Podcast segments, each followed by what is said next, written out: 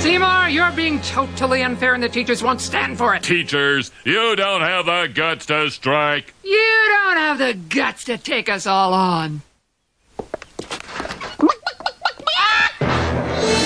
That's it. Strike. Attention, this is an emergency broadcast. All is well in the school. My authority as principal is total. Give me that. Attention, teachers. We're on strike. Ha! Oh, strike.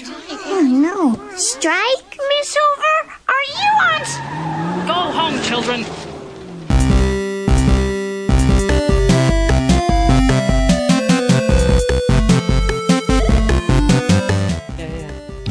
Thank yeah. God, you know, I'm a podcaster. I am by no means a journalist. You know, a, it's expose. It's like a Marge Hogan. You know, yeah. It's like I'm, I'm uh, you know, uh, pedantic geek and like uh, former drunken college radio D J slash uh, attempted rock crit, which is uh, turns out to be really great, tra- really great training to be a podcaster.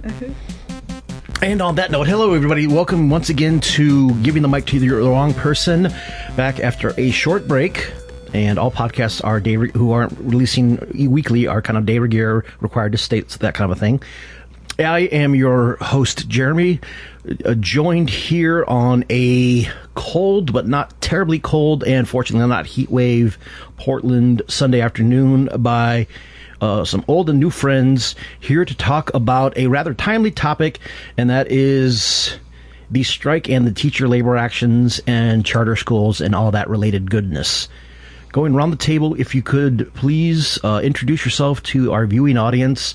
Hi, um, I'm Jody. I am a special education teacher um, in outer southeast Portland. So I'm working with one hundred percent free and reduced lunch population, like twenty-eight different languages spoken in our district. Um, and I've been a teacher for seven years, which is statistically abnormal for a special education teacher. I think the statistic is three years is the average for a special education teacher. So um, I am also on the executive board for my union local. Um, I'm the grievance rep. So I'm the person that sits in on the meetings when people are getting put on plans of assistance or potentially fired or in trouble for some reason.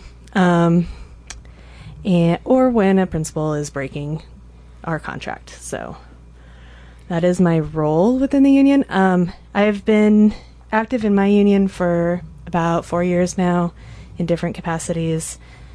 And I was brought to being part of the union because I started teaching in Wisconsin.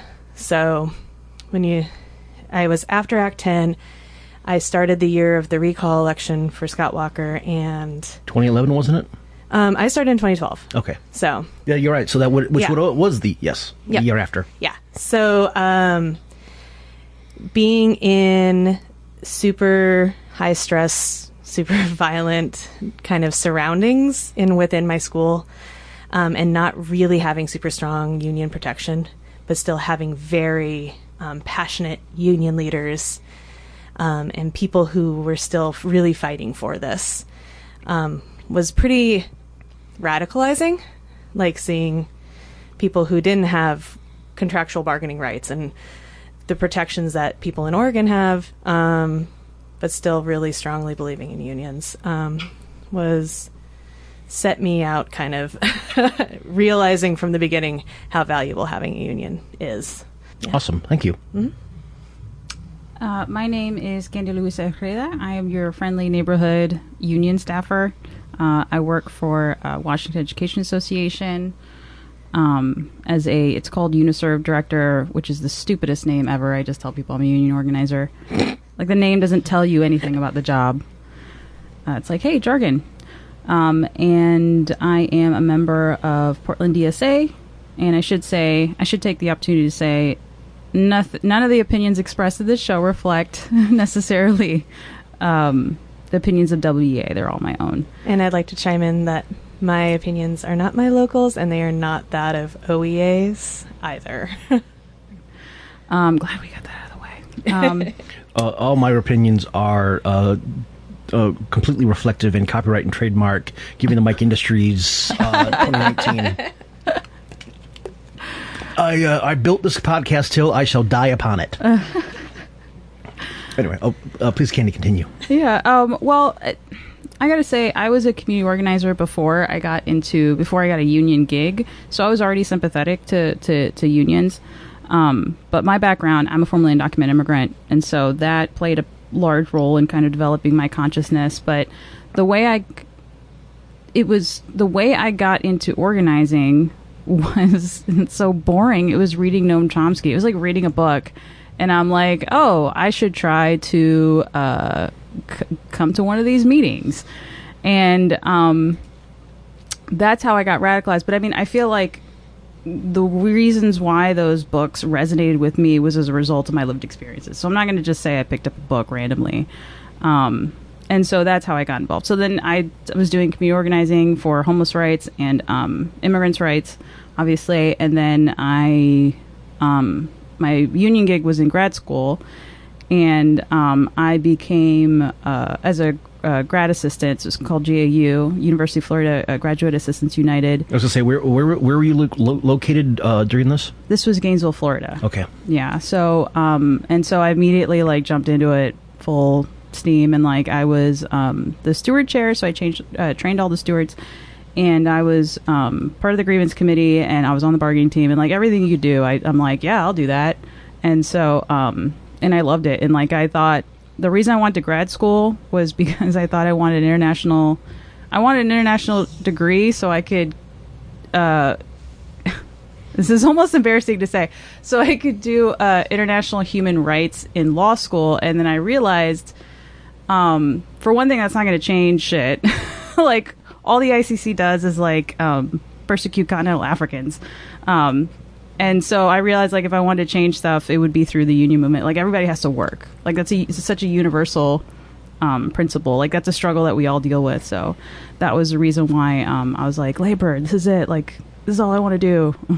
And so I still feel that way. But yeah, yes, thank you. Uh, my name is Marge Hogan. I'm a Spanish teacher in Southwest Washington. I work in the Evergreen District. Um, it's the largest district in Southwest Washington, um, one of the larger districts in Washington State. We're also part of the UNISERV that Candy works for, um, the Riverside UNISERV. Um, there's a collection of locals. Um, and I've been in Evergreen since, I think, two thousand eleven. Um, I... couldn't get a job when I first moved to Portland. I'm from the Northwest originally, but I, I moved away for um, undergraduate and graduate school. Um, so I went back to school to get my teaching certificate. And the year that I graduated, it was hard to get a job in Portland and Beaverton, uh, uh, on this side of the river where I live. So I and a number of the people in my kind of graduating year ended up in um, Southwest Washington. And it is interesting to see how kind of the politics of each district and different things that are going on at the state level make it more appealing or less appealing um, to work on either side of the river, just given the year and the current contracts mm-hmm. and the and the um, the kind of environment, administrative environment at the district level. Um, so I I'm teaching Spanish right now, first through fourth year. Really enjoy it. Um, And I got into union work, I think, in my second year of teaching. Partly I had, I think I had like a revelation at some point. It sounds very obvious now, but, um, y- you know, I think if you, if you grow up or you spend your college years or graduate school years kind of thinking about what can you do to support other people in their struggles, or, or what can you do to change a system that you see is failing um, for the majority of people, um, it's actually really effective to start from where you are and what you're doing. And uh, I think it's really easy for us to get sucked into other people's kind of um, battles and, and engage in sort of an, an activism sort of lifestyle, um, which is that's also great. But for me, I feel like I've um, uh, learned to be more effective by working where I am and, and, and with whom I am, if that m- makes sense. Um, It's not like I. Um, it's not like I think that uh, union organizing in my district is the most important thing for everybody to be doing, but it's important for me to be doing because that's where I live and breathe every day with my kids and my union brothers and sisters. That's what it comes down to, isn't it? Just kind of material circumstances on the ground where we, you know, the particularities of where, when, who, and what we're doing, um, kind of like can come together and kind of like force us into something better. Thank you very much. Yeah, I should say too that um, I in in talking about, you know, union activism and also work that I represent myself only. Um, not, I'm not talking on behalf of my union. I'm currently serving as an executive officer in the union, but definitely doesn't um, what I say here doesn't reflect on uh, on that body. Excellent. Thank you. So, the, uh, but uh, I want to thank you all for joining me here and uh, taking time out of uh, your day off. Um, to come to come help provide emotional labor for me, because I need I need educating. You know. Well, in fairness, you did offer the donuts. So. That's yeah. true. Uh, yeah. I offered donuts and tea, so I try to be a somewhat gracious host. And there, in, if anybody wants uh, wants uh, any, there are uh, cats available in the next room for petting. We are currently uh, zonked out on the bed and not actively fighting for once. You know, you, you take you, you, one takes one moments when one cans, I guess. We are currently in a. One hopes prolonged resurgence of not of not just labor action nationwide. Um, I think yeah, the, the the numbers just got came out very recently. That what was it? The number of like of like labor actions and strikes in twenty eighteen was something like I can't. It was like just there's some huge, um, some huge like there like the number it was like was it like dozens more than there, than there have been for years. It was just like some huge momentous uh, increase. And um, and so I wanted to, I figured, you know, tie in the national, let's say the national story of that with our with the fact that we, you know, hey, you know, in uh, in Portland Metro, we have, um, you know, we have our own group, you know, our own organized teachers who are also, you know, going through their own fights and and so kind of like just tie in like the national story with the with the local actions. Um, What do you think is a better tack? Should we, do we want to get into the history at all of from like, um, like Wisconsin and Chicago teacher actions through like the last few years until now, or do we should we start start focus more on like the local stuff, or what are you feeling? I think just to give credit where credit's due, yeah, I think Chicago and yeah, I think giving a brief overview of kind of like there are these really big things where they really change the game, and then. Mm-hmm. Building up to the last two years. This new school year is beginning. There is an uprising taking hold in the city of Chicago.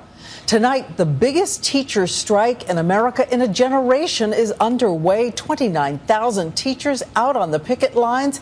three hundred fifty thousand American students shut out of school. And here is the heart of the standoff. How do you judge if a teacher is good or not good enough in the classroom, and who should decide? Even though this is happening in Chicago tonight, it could light a fuse in American cities and towns across this country. And A B C's Alex Perez leads us off.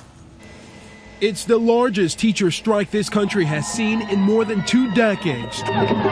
twenty-nine thousand union members strong, refusing to go to work until they get what they want. We are fighting for dignity and respect and for a fair contract. We say fight back! The showdown pits the powerful teachers union against Chicago's mayor, President Obama's former chief of staff, Rahm Emanuel. So forty-nine, I guess the, uh, we we come to uh, it's a brief side anecdote of like where I personally could, you know, I am not a uh, uh, I am not a teacher. I am from a family of teachers, mm-hmm. parents. My sister is. She teaches in Raleigh, and she was actually she went out on the the one day walkout they did. Was it in the summer? Whenever, whenever, when when North Carolina had their walkouts, she participated in that. And to my parents' credit, they at least supported. They're like, yeah, you know, they were fully. That's the thing. They watch Fox News, fully supportive of my sister because she's like, yeah, you know, they, they uh, we're fully behind, you know, union action. Figure this one out. I don't know. Anyway, um, you know, minor, you know, just a few minor issues here. Um, my brother was a substitute teacher for a little while after he graduated. I was starting to go through the paperwork of becoming a substitute teacher after I had lost a job in the early aughts and was living at uh, living back home, and I wound up not doing that, which is probably a good thing. So, like, you know, my own person, you know, but it's like so I am not. I'm the one person at this table who is not involved in, say, formal education.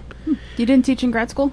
I don't know. I, ne- I never went to grad school. Oh, I thought you did. I'm sorry. My bad. Um, I was I was a student for six years. Okay. Uh, because sort I, of. Like. Yeah. because I was a um, because I was a I double majored in engineering, but I never actually went on to grad school. Oh, I see. Okay. Yeah. My thing is, um, so I don't come from my, my I come from a family of, like, um, custodians and like uh, housekeepers and stuff like that. But the reason why I've the reason why I wanted to go into education unions is because I was I was I was undocumented, and it was just like, you don't you're kind of forced to value education when when you're not allowed to engage in it. And so um, I couldn't go to school until I was twenty-one, and I was just like, and all I wanted to do was go to school. Like, all I wanted to do was to stop. Like, I had like three jobs. I was washing dishes at two of them. Like, um. And it was just like, it's like, all I want to do is study and um, get out of this. And so that's part of what, um, that's part of the reason why I got into education unions. And also the fact that it's female dominated, and like, um, I'm a feminist, and I'm, you know, I'm, I'm drawn to that. I was going to say one one little note that uh, as Sarah Jaffe, you know, labor reporter and podcaster extraordinaire herself, had pointed out. Um, also, she's if you ever get a chance, listen to Sarah Jaffe when she's on a podcast. She's also extremely fucking funny. She pointed out, especially in um, in Wisconsin, because uh, I guess where we give the history to go to the, the current moment in Wisconsin, like Walker targeted, deliberately targeted um, nurses and teachers. Uh, and uh, which, you know, just shockingly tend to be, you know, mainly women, mm-hmm. yeah, uh, as yeah. opposed to, say, the police and the firemen's unions, which were excerpted from all of the uh, that was the, that was the thing in Wisconsin, mm-hmm. wasn't yes. it? Yeah, there's in Florida every time. So there was an attack on the pensions like every other year in Florida, and then every time they filed a bill, they always carved out the um, the police and the firefighters unions, and so it's like. Clear sexism. Like, there's no um the firefighters are fairly new. They're like this, I don't know, like the Switzerland of union, mm-hmm. like they don't have to take yeah. a side on stuff, but um the policemen are are uh or the police officers union, like they're always on the worst side of political issues. Yeah. And being starting my professional career in Wisconsin, like I don't even think I ever gave a thought to that there were other unions outside of teaching and nursing, really. Mm-hmm. Mm-hmm. You know, just my, obviously I know other industries are unionized. My family is, comes from very strong union miners um, in northern Minnesota, but um, the climate in Wisconsin, like people only talked about, you know, those shrill screaming harpies down mm. at down in Madison trying to fight for teachers getting paid more than hardworking policemen or whatever. Uh, you know, and so the rhetoric was very sexist in a lot of ways that I would hear. Um, but at the same point, like, I don't know where I'm going with that. yeah. One thing, yeah. one thing I was curious about, I wonder um, that folks who know more about this could... Um, could explore it, that I find it really interesting that one reason that people uphold um, sort of the victories in the uh, Chicago Teachers Union and and um, some of those early uh, battles in the current wave of of um, teacher unionism is because people began to form contracts that were created in consultation with communities and families, and contracts that were uh, a designed specifically to drive community priorities and not just wages and benefits. Mm-hmm. And that that was something that has become inspiring um, and very effective, you know, mm-hmm. um, in achieving those goals, but also inspiring in a way that it kind of circumvents that greedy teacher argument, mm-hmm. um, because you're basing a, the contract not just on what you want for yourself, but also um, what your community has explicitly told you that they need from their schools. I wonder if people have like reflections on that. For I don't I don't know a lot about specifically how that developed yeah. in Chicago. Or I, so, oh, go ahead. I was going to say there's a there's a Labor Notes book, mm-hmm. and it has the most forgettable name, uh, but it's about the. I know I own it and I don't I can't even uh, think about like the name. It's just like the worst name. Um, it, but uh, do I have it? It's like reviving, no, uh, jump, how to jumpstart your union. Okay, yeah. God, have... that is a stupid name. Um, it should be like a narrative of the Chicago Teachers Union strike. Like, that'd be so much more compelling to see on a book cover. Anyway, Um, so uh, it talks about it. Oh, go ahead, Jim. No, I know at least, I think both Haymarket and, and Jacobin have both put out... have both put out like books on it in in the, within the last couple of years of like Chicago specifically, because I think Chicago is one of those things where I wanted to bring it up because yeah you had all well, first you had like all the um like the big action, you know, the big union action in twenty eleven, like, you know, which was I think it was was it statewide in Wisconsin, because I know because we heard about it we definitely heard about it in Portland, and I can remember um on like our message boards talking about it, and like and even you know John Darnielle. I can never pronounce his name. I've known the guy online for years. I can never figure out how to pronounce his name properly. Darnielle Darnielle uh, from the Mountain Goats was recorded. Um, was like recording videos of him. Um, you know, him performing "Power in the Union" in solidarity.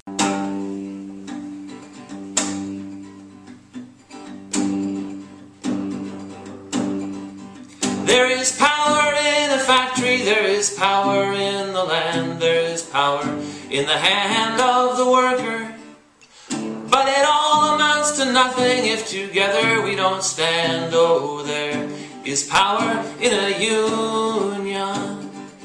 They they kind of made unfortunate choices with how the uh, how they decided to do the union thing, and and you know feeding that into a recall election, which right it was in twenty eleven. Um, I did I was. Still living in Oregon, and I had not yet moved there, so I'm not super well versed in what happened before me because, mm-hmm. you know, I live in that only child universe of if I'm, if I'm not involved, it didn't happen. You know, um, just kidding. Um, could you could you talk about why that failed? Oh God, I don't even know. Um, oh, okay. I mean, yeah, I. Let me think on that um, yeah, to yeah, why, yeah, like, and read something by someone smarter than me to, but I, I, you know, I have my theories, but I think it just also came of a time when we were seeing Tea Party being like this force in politics and just the super right swing all mm-hmm. around, and to have something so left as like thousands of people marching in Madison, um, it was very contrary to like the rest of the nation's movement towards, you know, give me liberty or give me death, you know, right. Snake flags. right, right, right. Um, yeah, they, remember, they had the fucking Tea Party rallies in Portland too. Oh yeah. It was dumb, uh, at the at, you know, I'm not going to mention the business, but there's a certain business on Burnside where I can remember having them having it in a parking lot. Parking lot is now a condo, but anyway. And like this is totally just me. I don't have any evidence to back this up. Um, and I could be totally wrong on this, but in Wisconsin in particular, I have a feeling that it is very rooted in racism, because if you look at where Scott Walker is from, where this conservative base in Wisconsin is, it's all the outer suburbs. It's very, very white. It's very much higher income. Mm-hmm. And then you have thousands and thousands of teachers in Milwaukee, um, where it is very black. And it is very, very, very poor. And a lot of what teachers were talking about really greatly impacted s- students from poverty and students of color, um, because of the long historical charter voucher system um, in Milwaukee. Most of the white students go to very specific schools. Mm-hmm. And if they're public schools, there's like two or three high schools that maybe there are a, a lot of white kids, and the rest of the white kids go to charters or vouchers. Um, so I think perhaps that when people are talking about education, the people with the loudest voices, the people with most privilege, are looking at their children's experiences or their experiences in schools and going, what? It's not... It's not that bad. Like, what are you talking about? And we're like, but you're not living in the urban centers, and you're not a teacher, you know, and like in being a teacher in those centers, it's super eye opening, and it's super eye opening to not just like education, but also the intersectional struggles that people in those very segregated places feel, mm-hmm. because Milwaukee is the most segregated city in the United States. Um, it's super clear, like the lines are super drawn and clear and historical, like this is where white people live, this is where black people live, this is where Hispanic people live. Um, and never the, never the two shall meet. Mm-hmm. And um, so when I think about, like, I wonder how much that had to play in why the union struggles weren't more successful, mm-hmm. is just kind of that fervor around right-wing ideas at the time and just kind of a shielding from the realities of what a lot of teachers were seeing. Mm-hmm. Thank you. Yeah, because yeah. I can, I remember, um, I was actually in Wisconsin a lot around that time, and I can remember seeing, especially during the the.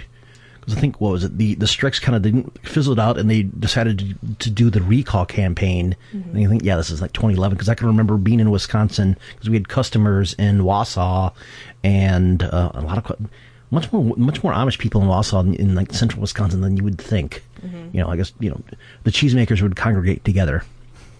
Also, visit Abbotsford if you get a chance. A lot of good uh, little dairy shops there.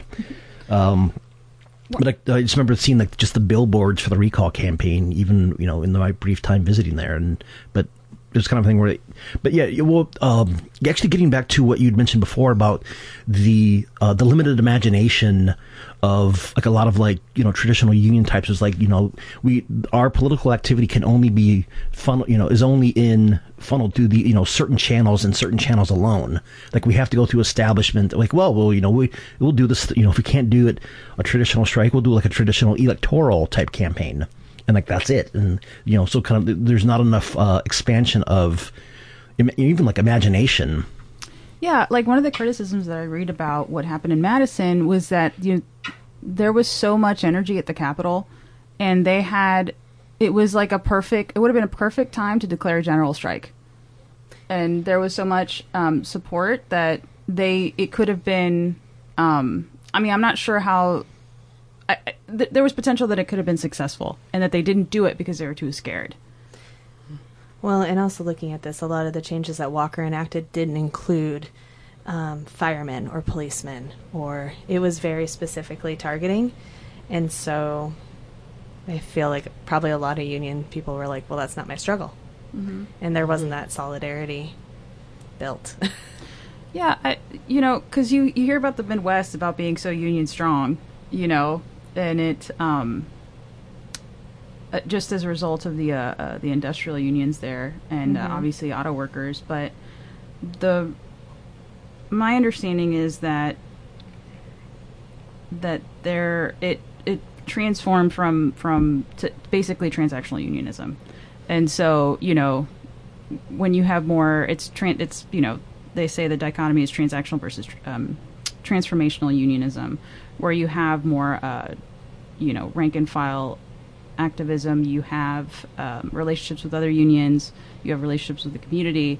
And so when this types of things, when you get attacks, you're ready for them, because you've built these, re- built and nurtured these relationships for a long time, and your membership is engaged. Um, and so my understanding is that's what kind of what happened in the Midwest, is that it just tr- went into transactional unionism. And so that's why everybody was so unprepared. You know, that's why you didn't have relationships with, like, the firefighters. They will step up occasionally. And they were in Madison as well. Yeah. Like, I, I, I'm not meaning to dismiss them as, like, they didn't right. do anything. Of course they did. But I feel like the brunt of it was placed on those non-public safety unions, public unions. Right.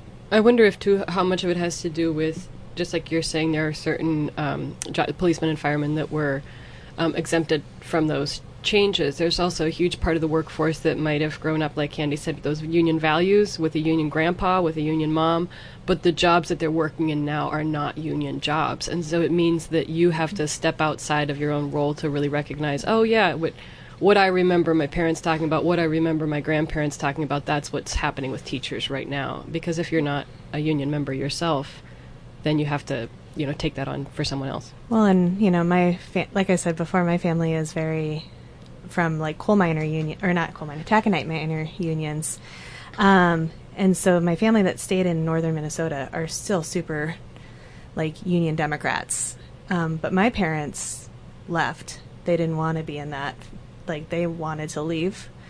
And though both of them worked in nursing, um, they were, they are not union people. Like, they were obligatory members, but they were they are not supportive of unions. Um, and I think that there was there might be just that generational shift, you know, between like my parents' age, you know, who came of age and working in like the sixties and seventies, um, versus now we're realizing once we started going away from unionized, like our generation is a little more like, wait, no. yeah.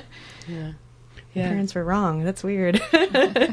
yeah. I wonder, we talk a lot about, um, at, within, uh, the union at local conversations and also at the state level about, um, especially facing, you know, a, a post Janus decision world. What is it that we are doing? I'm not sure that they would articulate it in terms of transformational unionism. Obviously that's, you know, more, uh, a better goal, I think, for us, but, um, what are we doing to be relevant for incoming teachers, and recognizing that for a lot of teachers, even if they don't think, you know, gra- people graduating from teaching programs, a lot of times they might not think of themselves as career educators, but they might be interested in teaching because, um, they have a, a kind of a profound interest in social justice, or they want to work in something that's related to social justice. And so the union has to look at, like, what can we do that is, that makes us clearly not just a service model union, mm-hmm. that demonstrates that we, um, as a union, support them in that, support students, support communities, um, so that those incoming educators will feel like, oh, I see that the union is the professional body that does these things, you know, in our communities. Could we um, do a brief explainer of what the of the Janus decision? Yeah, absolutely. Um, so it's I, I don't want to get into the legal arguments for it because um, they're uh, spurious. I mean, they, they're they're just they're they're stupid arguments. Um, the only reason why Janus was uh, the Janus challenge was successful against unions because of the makeup of the Supreme Court. So, like, I don't, I don't give a whole lot of credence to the arguments. Like, it's not like, oh, well, they were really right, and they're, you know. So anyway, uh, Janus, what it basically did is, um, it got rid of agency fee, uh, also known as fair share dues. So, like, in a lot of, ooh, I think in half of the states in the United States, um, what was the case two years ago is they were uh, called fair share states. So you don't. You are not compelled to join the union. You don't have to join the union, but you do have to pay a certain amount of union dues. You hear people use the phrase closed shop. Um, that's absolutely not true. Like, closed shop hasn't been around since the Wagner Act, you know, um, in the nineteen forties. So that it's not the case. You, there's no place that where you are, you absolutely have to join the union. But with fair share, you don't have to join, but you have to pay a certain, per, certain percentage. And um, Janus did away with that. Um And so that was, what was it, May of last year mm-hmm. it happened. Yeah. Um, and then it's, you know, folks argue about how this is, it might be beneficial for unions because it's going to force them to, you know, the ones that, that have kind of uh, gotten comfortable with transactional, uh, with um, service, with essentially just providing a service as opposed to an opportunity for worker empowerment, it's going to force them to actually go out and do stuff for their members. Um, I will say, and I'm being absolutely sincere, not just because of the disclaimer that I gave at the beginning, W A is like a really good union. They're like the best union I've ever worked for. And so they've consistently, like, I don't have a whole lot of um, fear that W A isn't going to be able to keep membership, but I can certainly think of locals in my head that are going to have to change. Like, you adapt or die, you know, and that's kind of the way that the union movement um, is the direction that they're going. And so, I don't know. I decided after, like, it was like the day after a Janus decision, I'm like, I'm not going to be afraid anymore. Like, I'm going to do the best that I can. And, uh, you know, whatever happens, happens. Like, I don't, like, I didn't get into the union movement to be afraid. It's the opposite. So, um, and I, I think that the wave of strikes you've seen as a result is, is really inspiring, you know, in the wake of this decision. And so um, that's like the one thing, and just despite everything that's going on politically with the current regime and stuff like that, like that's a really, I think, a ray of hope in terms of what's, you know, in contrast to what's been going on. You yeah. mean the ray of hope is um, seeing people's response to the Janus decision being increased unionism instead of... Well, I was saying this, right, yeah. I was yeah. saying this, the strike specifically, mm-hmm. the teacher strikes, and that it's, you know, it's, again, led by women. I think that's really remarkable. Mm.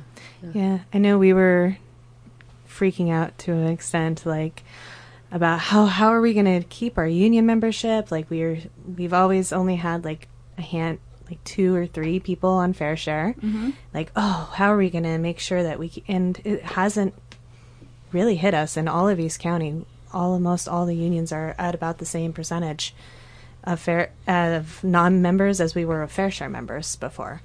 So, and if and even then, like in my local, we definitely saw people who had been Fair Share come around and be like, well, no, I'll just be a member. It's, you know, so that has been really relieving, but it doesn't mean that we can get comfortable. Oh, absolutely. Mm-hmm. Yeah. And I know that everyone is thinking that and is planning for that. And it has been um, exciting seeing people's language around what are we going to do change and to make it a little bit more um, exciting and a little bit more energetic and more about how can we get more people in mm-hmm. into that core and into that to so that we're keeping the momentum up and we're not losing members as Janus ages. Yeah, we, we're talking a little bit about the strength, I'm assuming like at the local level and also maybe at the state and national level, kind of the strength of your membership and maintaining those numbers. But a big, um, I think a fear that people were um, facing in the Janus decision and that I think continues to be with us is the building level relationships mm-hmm. when you have some people who are essentially freeloaders and others who are paying their union dues. And I think that's something that we have yet to, at least in my local, we have yet to really come to terms with what does that look like um, in an uh, environment where people are increasing, increasingly, new teachers are increasingly making that choice, even if we retain people on our roles that have been teachers, you know, for years, that as new teachers come in and get to choose to be a union member or not, what are we doing to make sure that um, they feel welcome and that, that they feel that that's an essential part of being a part of their, you know, their building site. Because I think the Abood decision that came, I think it was at the nineteen seventy-three decision that made it such that we could have agency fee was meant in part to ameliorate those those uh, workplace relationships where there was a lot of pressure to join the union and people felt that there, you know, th- mm-hmm. there was um, ambiguity and animosity in those relationships, you know. So I think that's, besides just keeping the, the roster of members, you know, at the state and local level, that those interpersonal relationships are something that may change as well. It's really hard to tell someone with forty thousand dollars of debt, like, that it's hard to convince them why that they need to spend the money to pay their dues if you're not offering them something worth those dues. Mm-hmm. So absolutely. I think that has been a big consideration of, like, besides contract bargaining, besides, you know, representation, what more do we need to really validate those expenses that people coming in with tremendous amounts of debt, you know, what what are we offering them?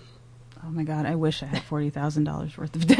Like, more than that. Um, but I was going to say, like, with the, because we've uh, talked about this at our council, actually. Um, and again, full disclaimer, none of the op- opinions express- expressed by Katie are necessarily respect, uh, reflect the opinions of W A.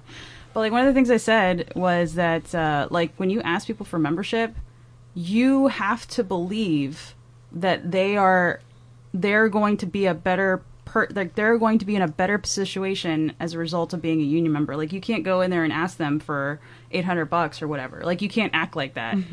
You have right. to convince yourself, yeah, that they are in a better position as a result of paying the eight hundred dollars because they're going to get it back. So, you know, however many, mm-hmm. uh, however much. And, like, that was proven with the strikes. I mean, in Southwest Washington, um, now if you have seventeen years of experience, which is a long time, I'm not going to, you know, knock that. But you have seventeen years of experience and a master's degree, you will top out. The lowest you will top out is ninety-three, and then the highest is ninety-eight um, thousand dollars, which is, I mean, that's pretty good. That's what teachers should be paid, if not more, honestly, mm-hmm. uh, for for the jobs that teachers have, which is producing is you know they they very clearly produce a social good, like that is unequivocally the the truth, and um. It's not valued the way that it should be, but that's still a fact. And, um, you know, they, they clearly saw the result of um, the the power of union membership. Now, is it a, are we going to be getting those raises every year? Of course not, right? So that's something to keep in mind. But No, in Mo- fact, when you look at those kind of funding cycles in the past in Washington State, you're looking at these maybe twenty-year funding cycles where this is the raise that we get, you know, but between now and, and twenty, yeah. you know, forty or something. So, so it, um, well, I, you don't want to assume that that's going to be the truth. It is really important to fight for the funding that was due us from the state that was earmarked for that specific purpose, because it's not coming again next year. Right, you know? right, yeah. Yeah. Um, but there's, like, I've read that, like, uh, young people are, it's a simple majority, but, like, peop- millennials are um, a majority in favor of, un- like, they have a favorable favorable opinion of unions. Mm-hmm. So as long as we do our job and make union membership relevant to their lives, like, I think that we should be fine. And maybe I'm being, I'm not being cautious enough, um, but I feel like I, I like to act op- optimistic because I feel like that's a reflection of my politics. Like, we always have to be optimistic, I feel. Else we just descend into this deep hole of cynicism. Yeah. It's like, well, what, what is what good is that? Seymour, the teachers are fed up. You have to start putting money back into the school. You cut back on everything. Salaries, supplies, the food. I don't care what you say, I can taste the newspaper. Posh. Shredded newspapers add much-needed roughage and essential inks. Besides, you didn't notice the old gym mats. There's very little meat in these gym mats. Our demands are very reasonable. By ignoring them, you're selling out these children's futures. Oh, come on, Edna. We both know these children have no future. Prove me wrong, kids. Prove me wrong.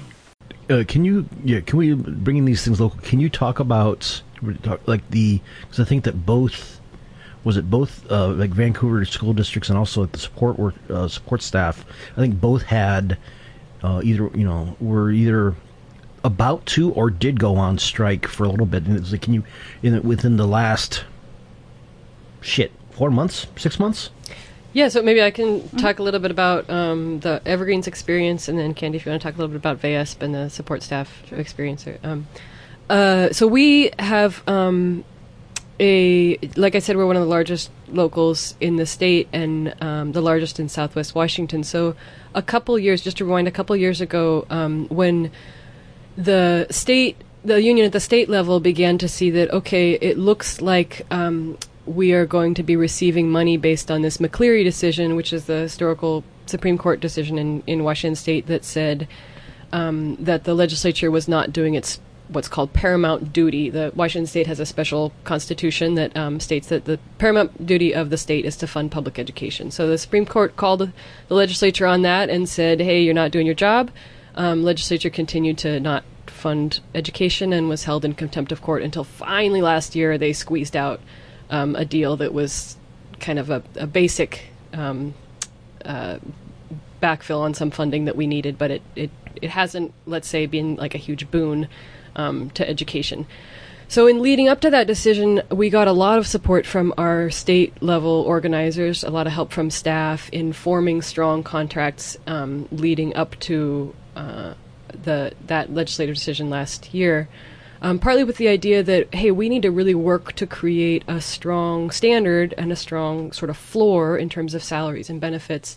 Um, if we know that a lot of things are going to get renegotiated, um, what ended up being this past year. So we got um, some help from the state level union um, a couple years ago in our most recent contract. And then when the McCleary money came down, um, we ended up being, uh, we had just a, worked to have a reopener on our contract just in terms of um, salaries in the final year of that three-year um, contract. So one thing that I think was really interesting was um, we have, like Candy said, I think W E A is a great union in so many respects, lots of problems like any giant, you know, body of um, of teachers or, or professionals would be, but Um, we have had a lot of support from them. It happened that our strike last year happened in a year when there was tons of strikes going around on around the state because of that legislative change in funding. So we ended up um, having rank and file and some just kind of local leadership stepping into roles that would have traditionally been staff roles.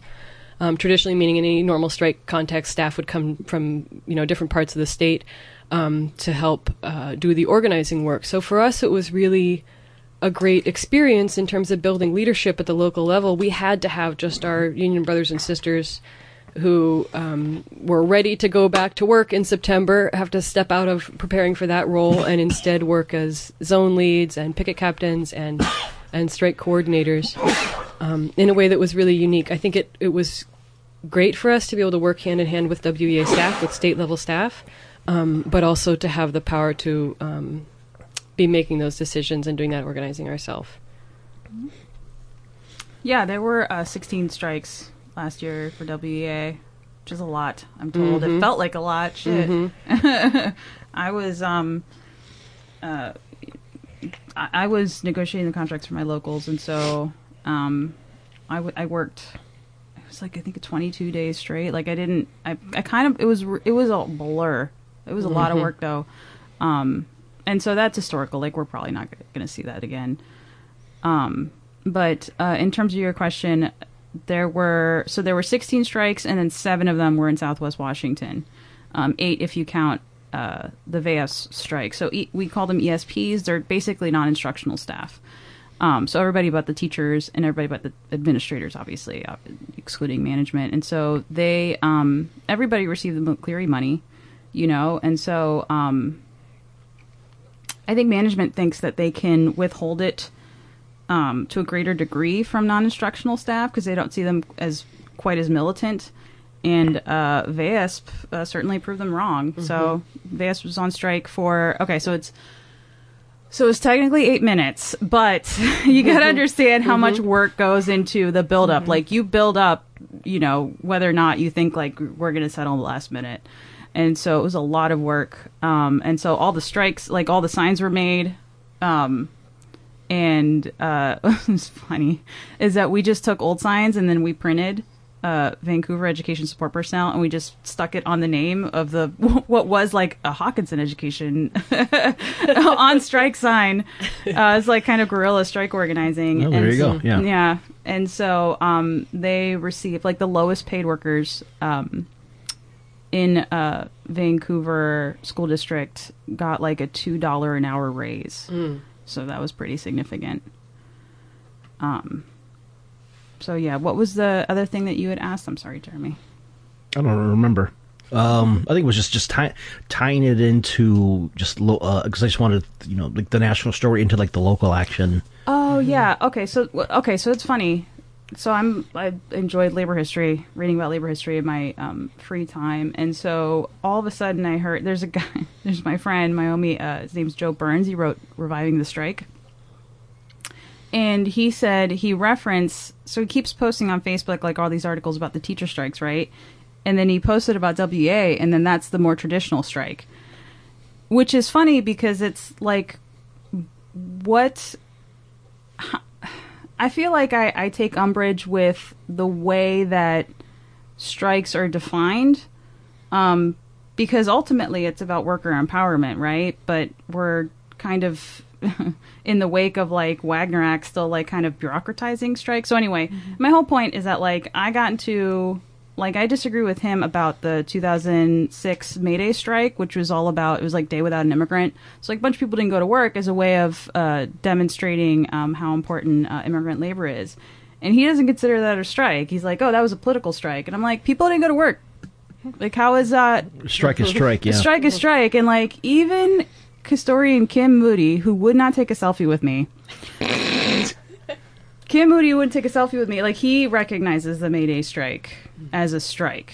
And so now, because you have teachers doing these walkouts and these strikes, and they're in, they're not striking the employer, they're striking the state, so to speak, um, that that's how that lives over here. Um, and then there's traditional strikes, and then there's political strikes. It's like, dude, people aren't going to work. That's a strike. Um, So anyway, I mean, yeah, there, there's so so the, the ones that we're seeing, I think L A would be considered a traditional strike because um, they had a, a fund balance of like thirty percent, which when we say thir- fund balance, reserves, right? The, the, the district had a reserve of thirty percent of um, their overall budget, which is like enormous. Like for, for folks who are not familiar with with how public finance works. And I know this is huge. like, yeah, yeah. it, it's like you should, I'm not going to prescribe uniformly, but like if you have that large of a district, like three to five percent is fine. Yeah. Like you're fine. Like state funding is, compared to the private sector, um, what do you call it? Very consistent. You know what I mean?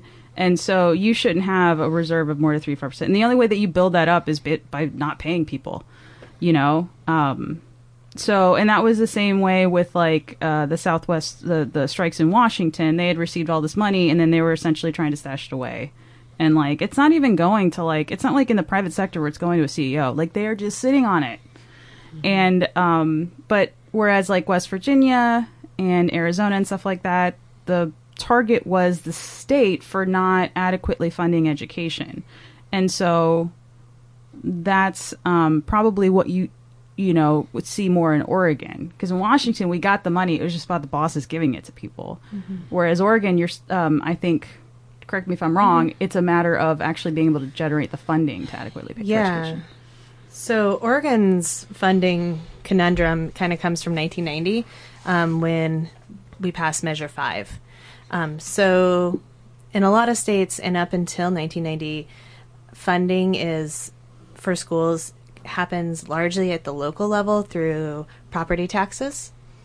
Um, and then is the rest of it's made up for state fund like income tax. And Measure five s- flipped it so that si- about sixty-five percent of the funds that schools, public schools receive in Oregon come from income tax and like state fund budget. Um, and then the rest is comes from the local uh, property taxes, um, which kind of made it we're fight. It's pitting public sort you know funds against each other. So we're now coming from the same state budget as everything else that the state legislature has to fund, and it also makes it a little bit more volatile because, like, if you think about income tax and how much we're bringing in in two thousand eight versus now, you know that's a big dip in funding. Um, and then, of course, in ninety-six, ninety-seven, we limited how much we could raise property taxes as well. So Oregon is also not allowed to raise property taxes to increase school funds. Like, voters struck that down.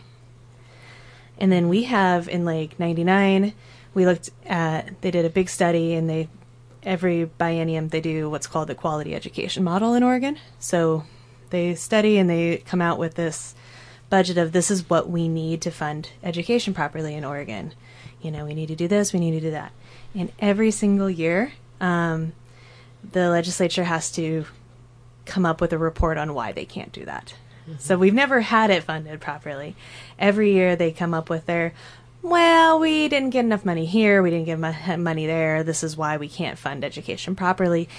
And that legally exempts them from having to meet the Quality Education Model that, you know, the experts have said we need. Um, so that is the problem that we're looking at with funding for Oregon right now. Um, we do, and it's always been like a lot of hand wringing. You know, we go as O E A and we were like, oh, you know, we, my local, like I can look at my edu- my paraeducators. They literally have to have a fundraiser like party Um, just so that they can have an emergency fund. So if one of them goes to the hospital, they can get an emer- like they're not paid enough. Mm-hmm. We're like, the district knows this. Like the district knows we pay our people so poorly that they have to have a fundraiser. But when you go to the bargaining table, when you go to the state, when you talk to any legislator, it's a lot of like, but there's just where we just don't have the money, mm-hmm. and we can't do anything. Like Oregon won't pass the sales tax, and oh, what to do, you know? yeah, funny, funny how all these issues strangely over, overlap, I wonder. I know. And so now this year we have like the supermajority and people are fired up and they're like, yes, we can finally, like you don't have that excuse of no Republicans will sign on for this, so it'll never pass. Um, we can actually like make some like comprehensive changes because, you know, we have pretty low graduation rates, but we also have the lowest corporate income tax in the whole United States. Um, we don't fund education properly, but, you know, we make these sweetheart deals with Nike saying, mm-hmm. well, we won't tax you, though, you know. So people are talking about, people are getting fired up. It's become part of everyday conversation around education, conversation around education finally. Um, but there's still, you know, it's it's that very passive Oregon demeanor of like, well, but it'll go to referendum. And it's like, we don't care. Like, let's get it done. All right, I'd like to call this meeting of the P T A to or diddly order, and let's see if we can't put an end to this strike fuss, huh? Missus Krabappel, why don't you begin? Boo! Oh, boo yourself. Our demands are simple. A small cost of living increase and some better equipment and supplies for your children. Oh, that's reasonable. Give it to them. Yeah, in a dream world, we have a very tight budget to do what she's asking. We'd have to raise taxes. Raise! Raise too high as they are. Taxes! It's your children's future. Oh, yeah, children, children, children are important. Yes. It'll cost you. Go to taxes. Raise taxes. Come on. All right, that's a good point. It's good cash. Oh, yeah, the taxes. That, that the finger thing means the taxes. Well, I guess this is a case where we'll have to agree to disagree. I don't agree to that. Neither do I. Oh, this is a deli of a pickle. So yeah, so when we're talking about, like, we have the supermajority and, like, teachers are talking about it more, we're talking about it in, like, a very vernacular sense, and, like, we're talking about how we're funding education on a very accessible level. And I think part of it is getting people engaged and involved in things that don't seem too radical, but also are speaking to them. So, you know, we're on the eve of Uh, President's Day, and President's Day for O E A is going to be a big action in Salem, trying to get a thousand members to show up and march on the Capitol, which I, their goal was a thousand. I think they're going to have way more than a thousand there tomorrow. Cool. Um, is my prediction. Oh. Um, like my local had a, like a goal of bringing ten percent, and I think we're bringing like twenty some percent. New at noon, a rally is just wrapping up in Salem. Several thousand people came out to the state capitol to support public education. K G W's Tim Gordon is there live this noon. Tim, the Teachers Union put this on. Brenda did so. You know, it was well organized. I'll step out of the way and show you kind of the remnants of the rally here. Uh, I'd say there are close to four thousand people here at its height. There were teachers and students and families here at the Capitol to say Oregon needs to step up. They deserve pencils, copy paper, rulers, binders, backpacks, staples, the basics! Yeah, they got fired up for that message, too. A teacher from Rosa Parks Elementary in Portland got the crowd going at one point. People from all over the state came in for this rally. They lamented Oregon's large class sizes, low graduation rates, and low level of funding by national standards. The problems created, they say, range from poor learning environments to even dangerous ones. K G W's Kristen Severance recently exposed the crisis of out-of-control kids who need more help than a teacher can provide, and the support, they say, is just not there. This was a call to action for lawmakers to better fund education. But I have friends who are here um, for that event who are going to come down with me who are teachers in Southern Oregon. And so a lot of when you hear legislators hem and haw about, well, you know, but can we actually get it done without it going to referendum? I think they think more towards like, but what will the people in the rest of the state say? Because I'm from Douglas County.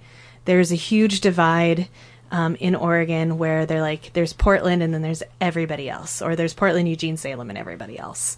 Um, and there's a lot of resentment from the rest of Oregon towards Portland. But with this education issue and the momentum that's been building with different teacher strikes, teachers are kind of waking up to like, oh, right, we don't have what we need. Um, they did the big study on disrupted learning, and they went across the state, and we all have the same stories. Like every single district in the state has needs of students that aren't being met by our current funding. We all need more counselors. We all need more special educators. We all need more supports for our students who are coming with less due to outside economic factors, due to an environment at large in Oregon and the economy at large in Oregon. Um, and I think that's been really unifying, unifying for teachers across the state. Not just in Oregon, that we were talking right. a lot about that in Washington. There was just a big conference, sort of a conference rally, I think, in Tacoma with folks from around the state about exactly that issue. Exactly. Disrupted learning, student safety, teacher safety. And they're realizing it's not just an urban issue. It's not just, you know, these children coming in urban centers that are... that don't have these social emotional skills. No, it's kids in Pendleton, it's kids in Medford, it's mm-hmm. kids in Umatilla. It's all across the state of Oregon where we're seeing the same results of different societal factors.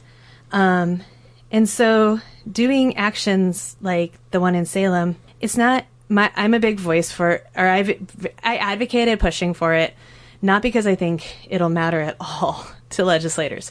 They're going to hear the message. They'll do whatever they do with it that they always do with it. They'll go, oh, we stand with teachers. We totally agree. And then not change their minds or do anything. It, it won't do anything with legislators. The ones who are with us are with us. The ones who don't want to increase school funding are probably going to give some lip service and then just go back to work. Um, but it's about building that confidence in teachers, that you showed up, you held a sign, and you stood up for, and it's being framed as for your students. Because ultimately, almost mm-hmm. every single teacher doesn't, like, their funding, their pensions are important, but they're not the most. The most important thing is that That's right. we are going into classrooms where we don't have what we need to meet the students' needs, not our needs. Um, right. this, it's about, like, what we have to give to the kids. Um, and I think as we do more accessible actions like this, we're going to see... the momentum keep up if we can continue to do things that are safe for people who've never been politically activated. Um, I've been able to talk to my friends who are here from Southern Oregon, and like the, they'll start talking about something. I'm like, you know, like these are some pretty uh, socialist ideas you're talking about, you know, like slipping in the like, wow, you know what Mark said about that, you know, and it's really like bringing up conversations that people have never had before. And not because they don't agree with them, but just because they don't have the words or the language around it. And it is a different world in Portland than it is in Douglas County, um, in some ways, but the struggles are still the same. It's just about how people talk about it mm-hmm. and like where where their um, availability, like of ways to places to have these conversations. Yeah, I, that's one of the real joys of doing organizing work too, right? That a lot of times the people that you would assume are not allies, you assume this conversation is going to be hard. You're going into it kind of with your defenses up, like, oh, it's going to be hard to get this person to get on board with our direct action. And, And you'll find allies where you wouldn't expect it. And by the same token, you'll assume people are your allies in something because they got the right hairstyle or they live in the right neighborhood and they are just not ready to take that step. It's so interesting. Yeah. Yeah, I know what haircut you're talking about. We all do. Yeah. Well, I would say like the difference between Oregon and Washington, if we're ta- if we're just talking about the Pacific Northwest, um, is that in Washington, we got the money, right? Mm-hmm. And everybody got raises. Um, there's variance, but, like, most people got raises.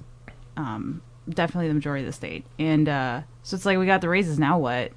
And our now now our thing is, like, well, now we want more uh, counselors and psychs and nurses mm-hmm. because we have our own funding formula, and it is also um, inadequate. Yeah. And so... you know, it's hard, like the way I see it, it's like how to members push other members um, to understand that, like, we're asking for these things because the kids that are coming into the cra- classrooms are, like, so fucked up. Like, from mm-hmm. personal, like, from their parents working three jobs and not being um, around to tutor yeah. them or, mm-hmm. or just even provide parental nurturing and, um, uh, and, all, and all the stuff that, that are... Um, direct consequence of, of capitalism. And so, you know, the I personally see it as a limitation that the best we could ask for is just more counselors, because it seems to me like that's a Band-Aid.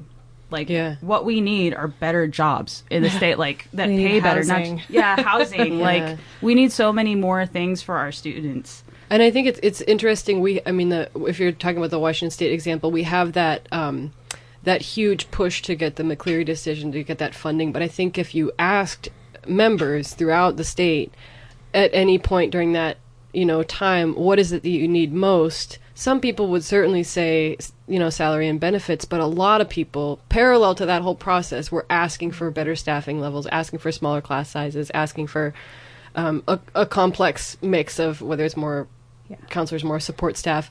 And so um, I think it, it's it's frustrating that there's a way to frame that struggle from the outside is like, okay, now you guys got, you know, you got this money and now you want this too, or do it. No, those are two complex parallel drives that have been going on in education for decades in Washington state, you know, the need for staffing and the need for salaries, you know. But do you, but my point is that, like, that's the difference between union consciousness and political consciousness, is that union consciousness is saying we still need counselors, whereas political consciousness would be like, no, we need jobs for people, like mm-hmm. we need housing. And so it's hard to get people that I would say, like, I, I think our counselor, like, is a pretty good, by Labor Notes standards, everybody's pretty uh, union consciousness, or at least that's the way that I see it in mm-hmm. our in our council. But they're not to the point of recognizing that the reason why the students come to class so fucked up is because they're poor, is because of poverty, and that's the number one indicator. I mean, they know that, mm-hmm. right? That socioeconomic status is the number one indicator of student success. Mm-hmm. But I don't think that they see the union as a way of alleviating that. Mm-hmm. Yeah. And that's the that's that's what I see as as um, our job as union. Well, I'm a staffer; I can't do anything, right? So, but as me- you know. the types of conversations that need to happen within members and that type of vision. We do like an educator roundtable in East County um, every year. And, you know, we have like five or six different legislators come and they sit and they listen to teachers. And it, I've gone for the last few years. And this year was, I definitely could feel the change, though, in conversation, because we started talking about this. The whole O E A's push on disruptive learning has been going on for like over a year. They've been O E A has been doing listening sessions, town halls, so people are very well aware and very well spoken on the challenges in their classrooms, which has always been what we talk about in an educator roundtable. Um, but this year, I think I, you know, chimed in pretty early and said, like, you know, we talk about this, but we all, as teachers, recognize that it's an intersectional struggle. This isn't just about teaching, it's about housing, it's about food, it's about healthcare access, it's about all these things. And I just saw everyone who was kind of at the table with me was like, yeah. And, you know, like, we've been dealing with this in Reynolds and Gresham and Park Rose and David Douglas for years. Like, this disruptive learning conversation, like, we've been having it forever. You know, now that Beaverton's having it, it's getting a little more K G W attention, but, eh, you know. um, Funny how these things tend to develop that way, yeah. But I think, mm-hmm. and I mean, granted, East County, like UNISERV, and our unions are a little farther left. We're the ones that push singing Solidarity Forever instead of the national anthem at at the union things. Like, we're we recognizing that I am in kind of a... exceptionally left area of O E A.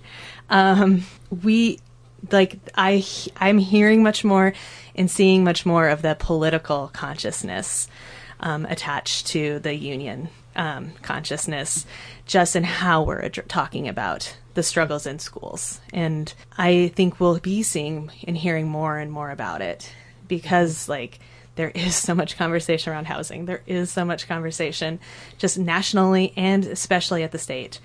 Um, and the more that we have that and we can connect these issues as all being part of one big capitalist pie, um, I think we're going to hear those conversations changing, just even with your non-activated members.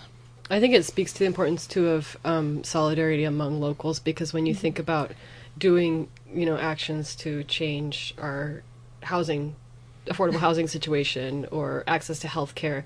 It's not going to be your local teachers union that's, you know, doing that on their own. It's because we're able to build coalitions across, you know, different labor mm-hmm. sectors and do, whether it's legislative yeah. priorities or, or more direct stuff. Well, and building those connections between, like, y'all are trying to pass, like, comprehensive funding for housing.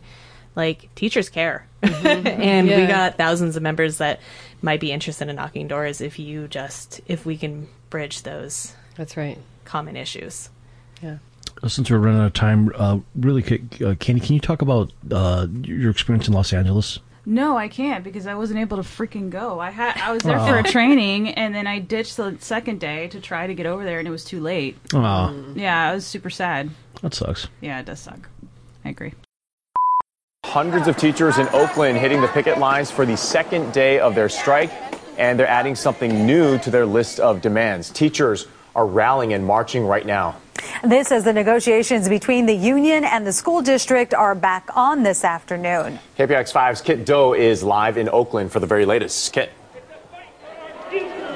Yeah, this is day two, and it continues to pick up momentum. This is the largest gathering of the strike so far. Multiple marches have converged here at Defremry Park. Thousands gathered here, an impressive display of community support. And the district has taken notice. Right now, both sides are behind closed doors at an undisclosed location at the negotiating table, and both sides are hopeful. Lead our nation in the generation.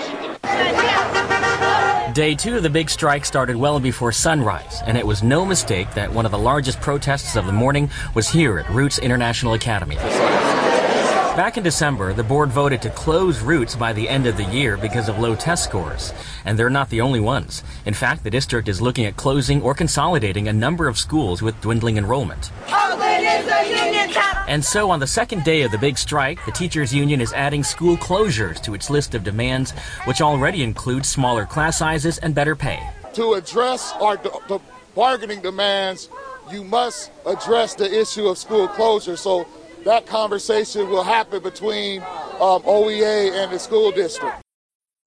Can you give any suggestions for where people listening in who want to like either learn more or help support, say, local Portland Metro, or even, I mean, well, this is this show is listened to by the show is listened to by people in Estonia.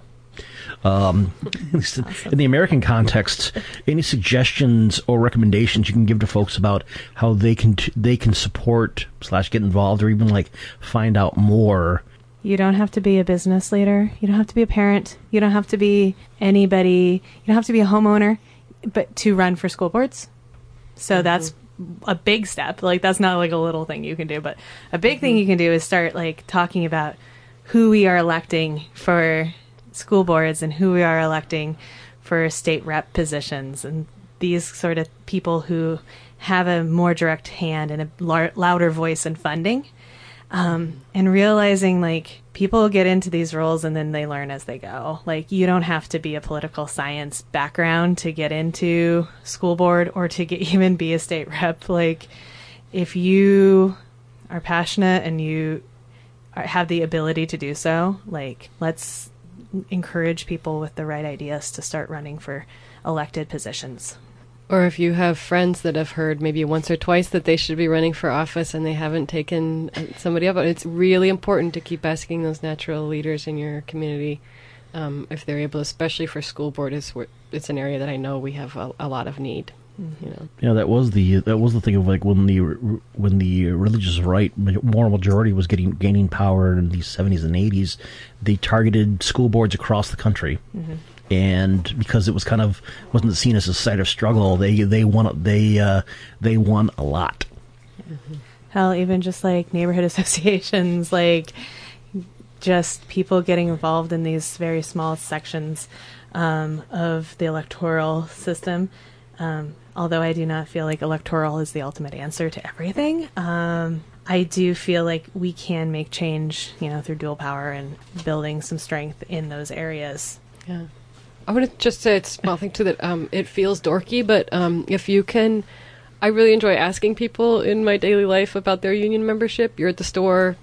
It's okay just to ask somebody like, oh, and is this a union rep? Like to begin to have those um, conversations. And I know to have that, it feels important to me to have that part of my um, of my life visible for my students too, just to normalize that, hey, we're it's normal to be a union member. It's normal to be active in your union. It's something that we talk about. It's something that is a big part of our lives. I would recommend Um, being a part of the Portland D S A Labor Working Group, and we actually have really three super relevant things coming up. Awesome, go for it. One is um, one way to, to to learn more and get involved is uh, try to start a union at your work.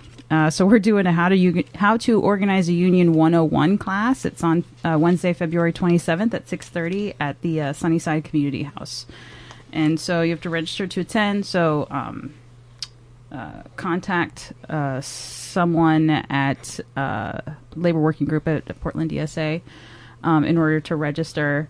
Um, another thing is uh, there's a socialist job fair, um, and that's Wednesday, March twenty-seventh from six thirty to eight thirty. Uh, the location is T B A because it's a little bit away, but um, that's going on. And then there's, of course, the Labor Notes School, if you want to talk about that, Marge. Oh, um, yeah, the Labor Notes uh, as an organization has put on these schools in Portland. Um, uh, let's see, last one was two years ago. We have one coming up on April sixth. I know our um, UNISERV Um, has uh, agreed to donate and send some members. Our local, also at E E A, is going to be sending some folks. It's just an opportunity to get together with others. You don't have to be a union member, but it's a place to learn about how to create union solidarity, how to build stronger campaigns um, and networks within and across unions. It's been a really valuable mm-hmm. experience for people who've gone in the past. We're looking forward to it this year. So again, that's April sixth. It's from nine to four thirty, um, likely up by the airport at the Carpenters Training Center. And that's what's really cool about the Labor Notes, like, Troublemaker School and, like, pretty much anything with Labor Notes is that I'm a teacher, but I'm also working with the head of the construction or union, you know, with people who are pipe fitters, people who are nurses, people who are very different um, organizations than I am. Um, but we all are in the same struggle. And I highly recommend, no matter where you are in the United States, keeping an eye out for Labor Notes because they're in, you know, so focus or not focused. Um, their main headquarters is in like Detroit. Situated in there. Yes, situated. Oh, yeah, the, the, that's one thing I will, will recommend. Reading, if you can, subscribing even better to labor reporting, either Labor Notes proper, or there's also the Northwest Labor Press.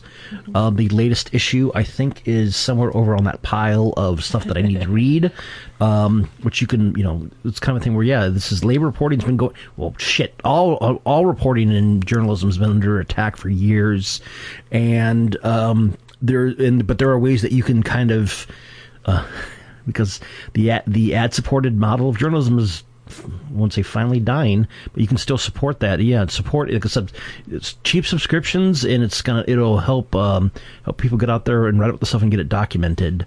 Um, in fact, I think yeah, I think Dom is one of the one of the main reporters for Northwest Labor Press, is also a D S A member. Also, yeah, the, uh, a a podcast you might want to check out is the Belabored podcast that I believe is is either connected to either Labor Notes or Descent Magazine. Descent. Yeah, hosted by um, hosted by Sarah Jaffe and Michelle Chen. And they, um, they, you know, they uh, it comes out every, I think every two weeks or so. But they, you know, and again, it's interviews and conversations with people on the ground fighting this. And Sarah Jaffe went out there with her podcasting kit and was out broadcasting from, uh, from you know, Los Angeles. And you know, it's kind of a thing where you know, the strikes and organized labor is like this stuff isn't going away. We're we are returning to. We're kind of like almost going to be forced to return to like nineteen thirties level of of uh, labor mobilization just to start fighting back against decades of demobilization and neoliberal bullshit and all sorts of stuff. My favorite um, union radical podcast is not not classically a union podcast, but I highly think I highly I think highly of Street Fight Radio as being an amazing, radicalizing, talking about workplace issues for being the number one anarcho-comedy podcast. Um, they really break down labor struggle in a very easy-to-digest uh, way. Out of Columbus, Ohio. Uh, if I could also recommend Working History by the Southern, Lab- uh, Southern Labor Studies Association. They give, like, they interview a lot of authors, so they're uh, highly, highly trained in their field. Um, and they're always really good. Well, also there's a there's a U K podcast called Working Class Histories mm-hmm. that'll go really. In, I mean, they went they'll have like episodes about oh good God, uh, you know, like history of the I W W, or they they did an episode about the League of uh, Revolutionary Black Workers. Um, and so is their Instagram if you don't have time for podcasts in your life. Mm-hmm. Even just their Instagram has great stories and pictures. Mm-hmm. Instagram and their and their Facebook feed. And there's, I think Maximilian Alvarez has a uh, has a good podcast about talking to working class people who don't get heard otherwise that I will link to in the show notes. Anything, uh, Marge, anything you you could recommend as for stuff that folks folks could? No, this made me realize that I, I feel like I'm sort of a latecomer to the podcast, so I've been furiously like writing on my hand another um the, making notes about uh, podcasting is something that um I'm. Be just only beginning to learn about, so I'm excited to explore some of those. Yeah, I can even. Um, that's the thing is, it's it's, it's been it's this has been like my primary medium of what I've, of how I've like learned about the world and even enjoyed. Yeah. Christ, like ten years now, like more yeah, more so than you know, T V, books, music, uh, video games, movies. Uh, you know, I have earbuds in my head like twelve hours a day or, or yeah. something like that, and um, and yeah, it's kind of you know as a educational and agitational radicalizing format, they're great for it. Um, yeah, I have noticed, like, I feel like I, I only have, I think, one podcast on my, you know, feed or whatever, and it's um, Reveal for Investigative Journalism, because I feel like there isn't much investigative journalism um, going on uh, outside of that, but that's that's interesting. I'll try to explore some kind of labor history and stuff. Um, Listen, if you like any suggestions, I can offer you twenty. Nice. Um, I subscribe to more than a few dozen shows that I listen to occasionally. Lousy teachers trying to palm off our kids on us. But, Dad, by striking, they're trying to effect a change in management so that they can be happier and more productive. Lisa, if you don't like your job, you don't strike. You just go in every day and do it really half-assed. That's the American way. All right, wrapping things up, if you have anything, any other like upcoming events to promote. I can offer that I am a member of the Hands Off Venezuela Portland group. So if you are interested in learning more about uh, what's going on in Venezuela and um, why we should oppose any type of in- military intervention, please go ahead and find us on Facebook and like us. Yeah, same with, I would say, too, um, whether it's your local teachers union, um, your uh, UNISERV, a labor council, if you're on Facebook um, or uh, you find that those organizations have um, other ways of reaching out, it's not hard to just follow them to find out what's going on with their, your local teachers. I know Facebook mm-hmm. is what we happen to use, but there might be other locals that, um, you know, have an open forum like that where you can find out what's a priority for your teachers local. Yeah. Um, yeah. And I would be more than happy to talk to people about um, issues in teaching or issues or getting involved in like hyper local government is also something I always want to try to get people to join community organizations and like radicalize their neighborhood associations. So if anyone ever wants to talk to me, um, I'm jody dot folkdoll at gmail dot com and I'm Jeremy will post the link because my name's not super easy to spell. But uh, I always love talking to people about things like that. So. And I'm not on Twitter, really, so that would have been much easier. Yeah, neither am I. I still don't understand Twitter. Like, I have one, but just the concept yeah. is just ir- irreconcilable in my head. Mm-hmm. Like, why? Yeah, I'll get, if you send me a message, I'll get it, like, five months later. Right. Yeah. jokes, and, jokes and cat pictures and, like, podcast links to, like, dude, listen to this. Anyway, I'd like to thank thank you all for joining me today, and also if you'd like to get in touch with the show at all, no one ever does, but I still uh, throw these out there. You can uh, email us at giving the mic at gmail dot com. I just want to say one last thing before we left. Go for it. Fuck charter schools. Yeah, I don't want to. Yeah, History. I don't want to waste any and vouchers. Oh, please let's. Oh, and vouchers too. Not forget. Yep. Yeah, they were like charter schools um, emerged as a way to circumvent desegregation, and so they're just like completely indef- ind- indefensible as an institution. So I just really wanted to say that. I'm sorry, Jeremy. Oh no, that's the thing. Yeah, well they, said. Yeah, we we could do like another hour on charter schools. Let's see. Um, oh probably should at some point. Um, but yes, thank you for uh, good thing we got. Uh, we get that in there too. Find we are on Facebook at just look for Giving the Mic, uh, all one word. Twitter at Giving the Mic. We if you'd like to if you like what you hear and you'd like to help us uh, actually you know give some monetary support to help us make the show and pay for uh, both bandwidth and uh, equipment costs because I'm using a lot of like used uh, a lot of used stuff a lot of Craigslist finds for, uh, help produce the show. You can find us at patreon dot com slash giving the mic. Even like um, you know like a one time donation or even like a, like a dollar a month like helps far more than you can you'd believe. Oh, also, and if you if you happen to have iTunes and you want to give us like a little review, apparently it has like a strangely beneficial amount. You can give it a little rating, a little like I like the show, thanks, click, and it, you know it helps it helps the algorithm share the show with others. All right. And I think that pretty much wraps everything up. If you know, any final words from our assembled, uh, our assembled panel? Thanks so much for having us. Yeah. Thank yeah. you. Yes. Thanks for coming out. Yeah. Thanks. This is, um, yeah, I appreciate it. Again, my name is Candy Fuck Charter Schools Herrera. And, uh, you know, my, my information will be uh, posted on your, uh, when you post the podcast. Excellent. All right. Thank you. Thank you, uh, everyone, and good night. Thank you. Uh, all right. And we're out. Yay. Yay. There is power in a factory. There is power in the land. There is power in the hand of the worker. But it all amounts to nothing if together we don't stand. Oh, there is power in a union. Now the lessons of the past were all learned with workers' blood. The mistakes of the bosses we must pay for. From the cities and the farmlands to the factories full of mud, war has always been the boss's way, sir. The union forever defending our rights. Down with the black flag, all workers unite with our brothers and our sisters from many far-off lands. Oh, there is power in a union. Now I long for the morning when they all realize brutality and unjust laws cannot defeat us. But who'll defend the worker who cannot organize when the bosses send their lackeys, sir, to cheat us? Money speaks for money, the devil for his own. Who'll come to speak for the skin and the bone? What a comfort to the widow and a light to the child. Oh, there is power in a union. The union forever defending our rights. Down with the black flag, all workers unite with our brothers and our sisters. Together we all stand. Oh, there is power in a union. Stay strong, Wisconsin. The Mountain Goats and every musician I know are with you.